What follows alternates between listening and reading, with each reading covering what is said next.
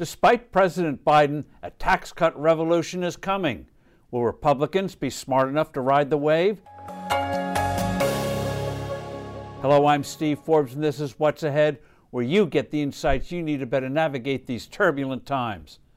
President Biden is still pushing for big tax increases, but with inflation high and the economic outlook increasingly uncertain, the mood of the country is hostile to such ideas which is why the GOP should aggressively promote the idea of big tax cut in this fall's elections as a way to recharge the economy and help fight rising prices.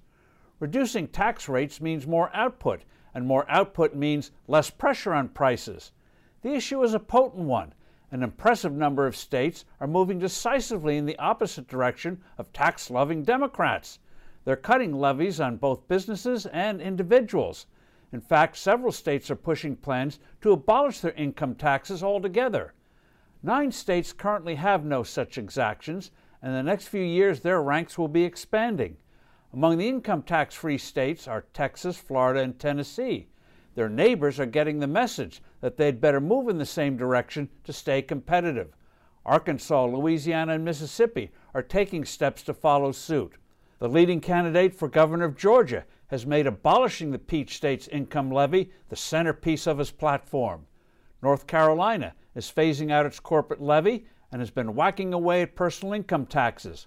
With vigorous support from its governor, Jim Justice, West Virginia is moving in the no tax direction. South Dakota doesn't have a state income tax.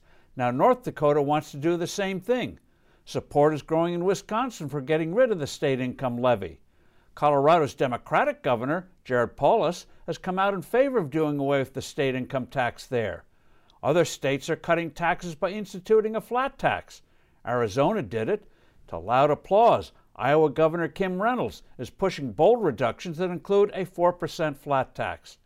Not all states, however, are getting the message. The California State Assembly has begun moving ahead with a single payer health care scheme. That's right, all private health insurance plans would be banned. Such an astonishing program, which has never worked at the state level in the U.S., would necessitate the largest state tax increase in U.S. history. California's income levies, already the highest in the country, would go up at least 50%. Individuals with incomes of $50,000 could face marginal rates of 10% or more. But politicians there and elsewhere are behind the curve. For example, Voters in ultra blue state Illinois rejected a referendum that would eliminate its flat tax and install levies that would supposedly sock it to the rich.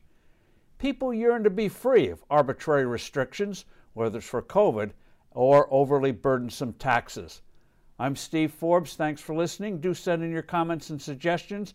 I look forward to being with you soon again.